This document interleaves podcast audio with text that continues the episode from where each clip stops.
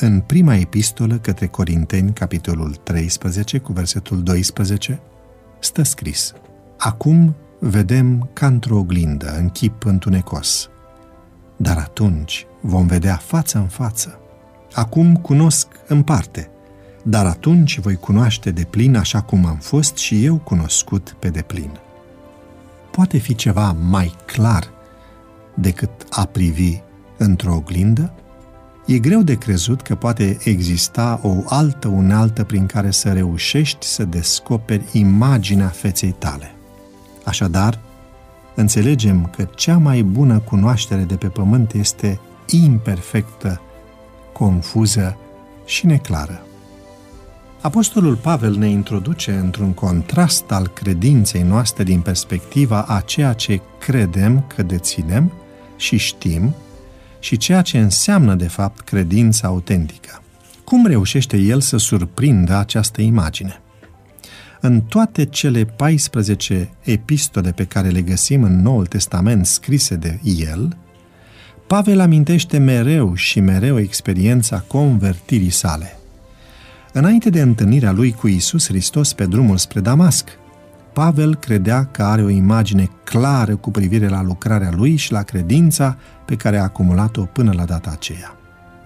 Însă, după experiența aceea, Pavel vorbește despre acestea cu totul diferit. Cu privire la acest subiect, sensibil de altfel, comentariul biblic adventist la 1 Corinteni, capitolul 13, cu versetul 12, ne transmite un gând important. Citez. Cunoștința noastră cu privire la adevărul veșnic este acum obscură și întunecată în comparație cu ceea ce va fi în cer.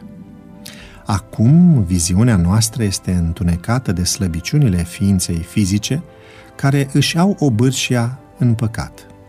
Chiar și percepția mentală este slăbită de rele deprinderi de viețuire, așa încât cele spirituale sunt numai slab percepute.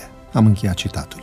Perspectiva lui Pavel este una plină de optimism în contextul actual al cunoașterii adevărului într-o formă parțială.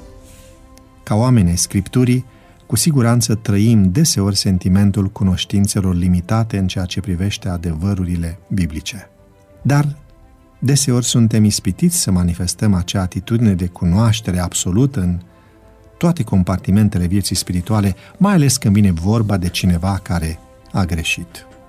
Versetul de mai sus este un test al credinței noastre atunci când trebuie să înțelegem poate un tânăr sau o tânără care greșește deoarece cunoaște doar în parte.